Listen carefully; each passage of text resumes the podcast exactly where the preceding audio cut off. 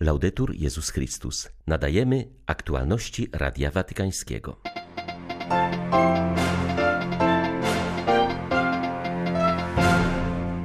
Wartość osoby nie zależy od rodzaju jej pracy czy stanu konta bankowego. Sukces w oczach Boga mierzy się służbą, powiedział Franciszek w rozważaniu przed modlitwą Anioł Pański.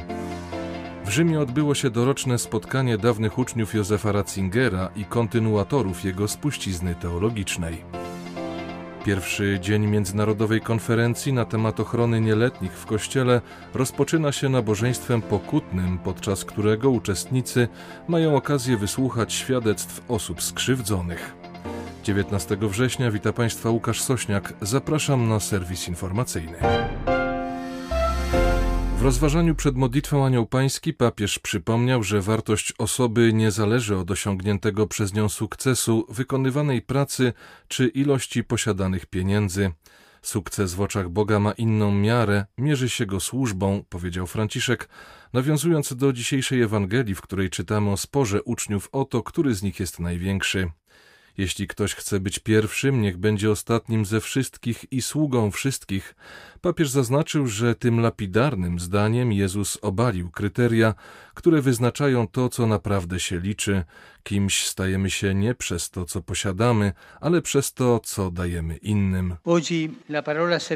Dziś słowo służba wydaje się nieco wyblakłe i wyświechtane, ale w Ewangelii ma ono znaczenie precyzyjne i konkretne. Służenie nie jest wyrazem uprzejmości. Jest to działanie na wzór Jezusa, który podsumowując swoje życie powiedział, że nie przyszedł, aby mu służono, lecz żeby służyć. Dlatego, jeśli chcemy naśladować Jezusa, musimy podążać drogą, którą On sam wytyczył drogą służby. Nasza wierność Panu zależy od naszej gotowości do służby. To często kosztuje, ma posmak krzyża, ale kiedy wzrastamy w trosce i dyspozycyjności wobec innych, stajemy się wolni wewnętrznie, bardziej podobni do Jezusa.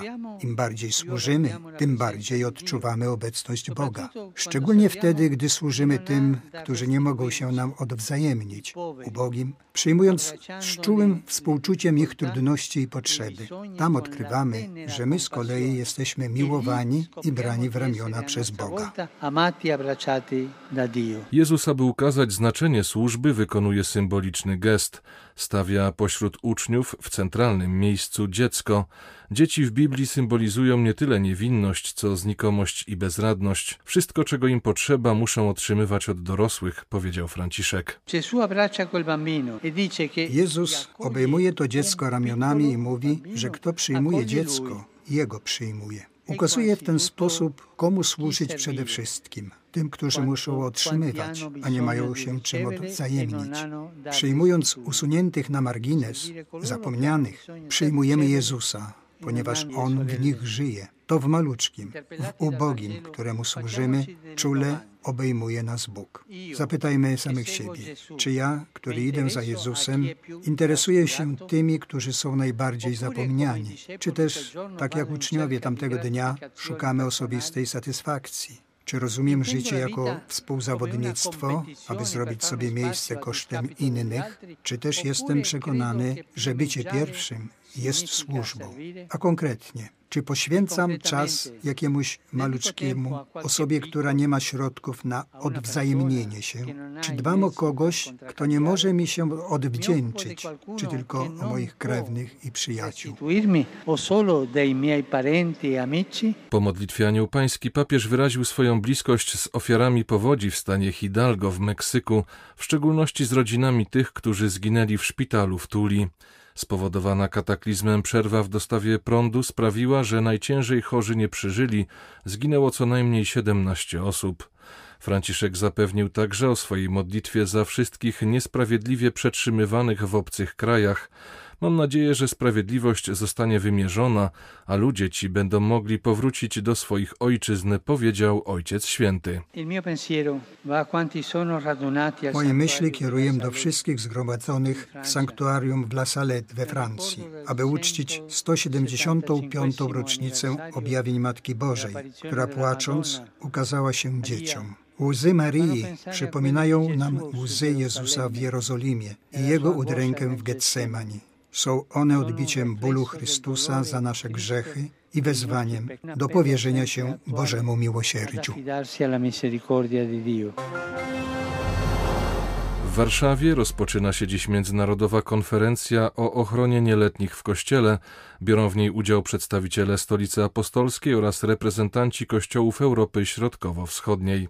W programie znajduje się nabożeństwo pokutne, w którym uczestniczą osoby skrzywdzone.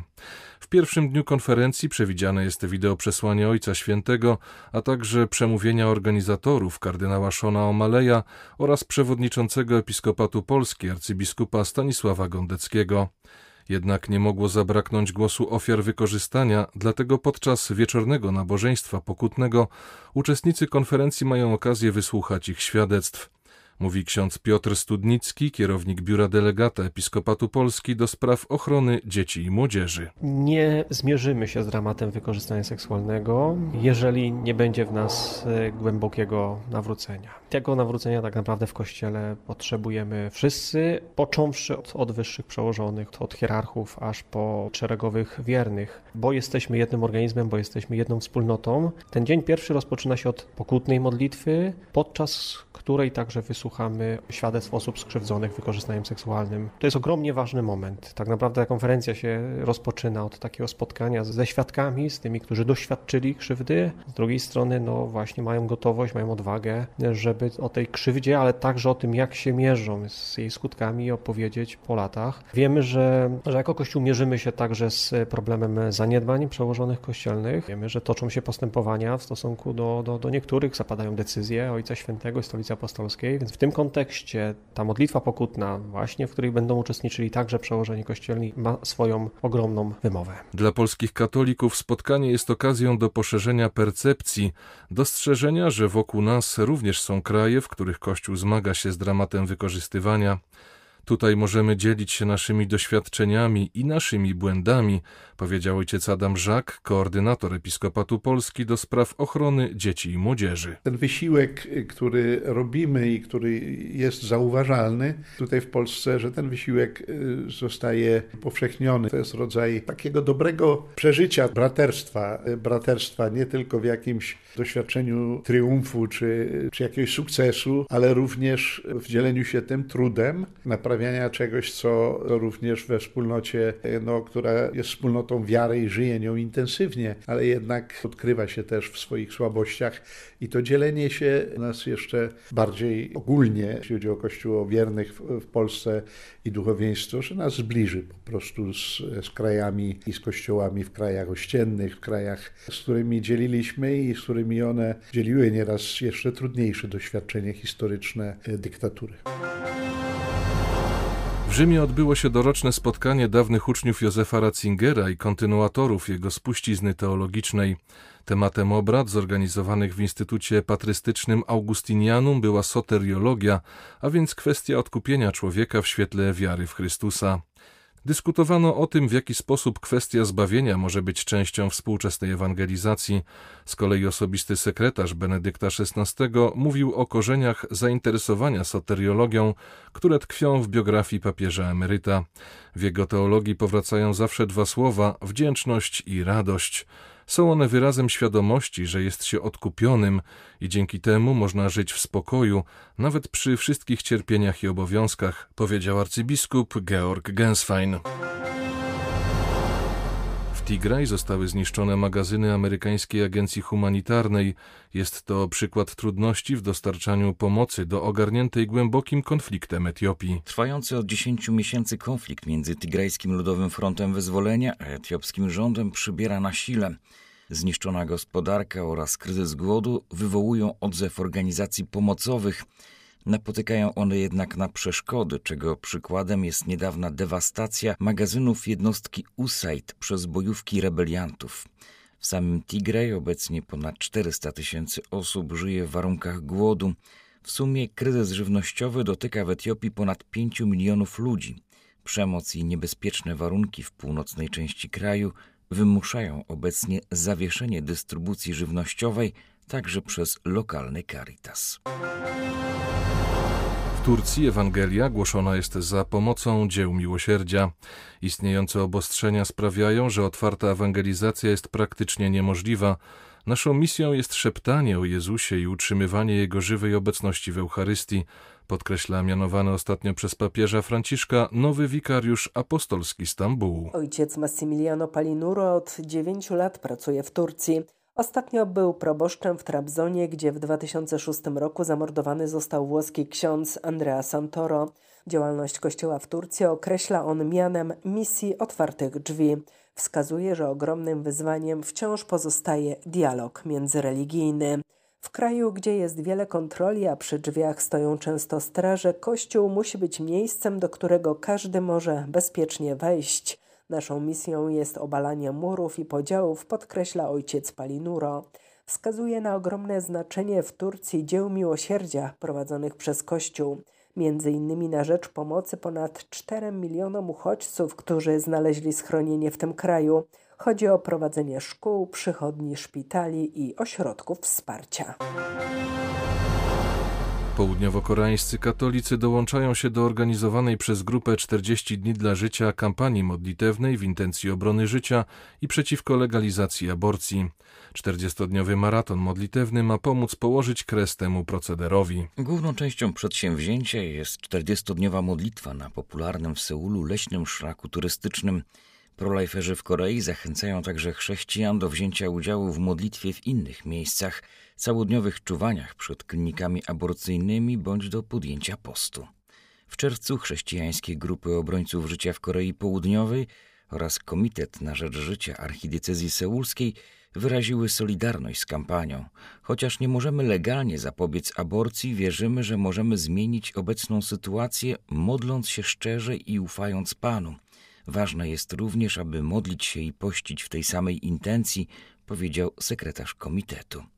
40 dni dla życia jest międzynarodową kampanią chrześcijańską założoną przez grupę Pro-Life w Teksasie w celu położenia kresu niesprawiedliwości aborcji.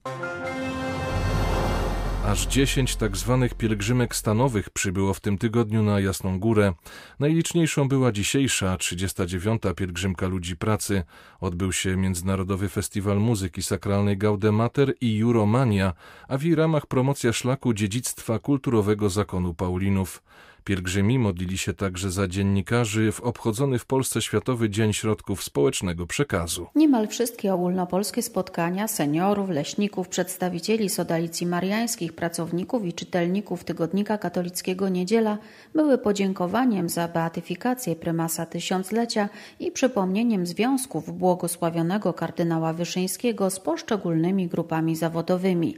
Uczestnicy męskiego oblężenia, w którym wzięli udział panowie na co dzień formujący się w różnych ruchach i wspólnotach, złożyli akt zawierzenia nawiązujący do jasnogórskich ślubów narodu, powiedział koordynator Andrzej Lewek. Te jasnogórskie śluby mężczyzn mają nas postawić do pionu, czyli skierować nasze ręce, nasze oczy, nasz wzrok ku niebu. Do każdego z tych punktów, do ich wypełnienia potrzebujemy łaski, potrzebujemy życia sakramentalnego, potrzebujemy Kościoła. Ludzie pracy, zrzeszeni głównie pod sztandarami Solidarności, też dziękowali za błogosławionego prymasa, zwłaszcza za jego naukę społeczną dotyczącą godności pracy ludzkiej. To on wyświęcił na kapłana błogosławionego księdza Jerzego Popiełuszkę, duszpasterza robotników i patrona. Dla Radia Watykańskiego Izabela Tyras, Biuro Prasowe Jasna Góra News. Były to aktualności Radia Watykańskiego. Laudetur Jezus Chrystus.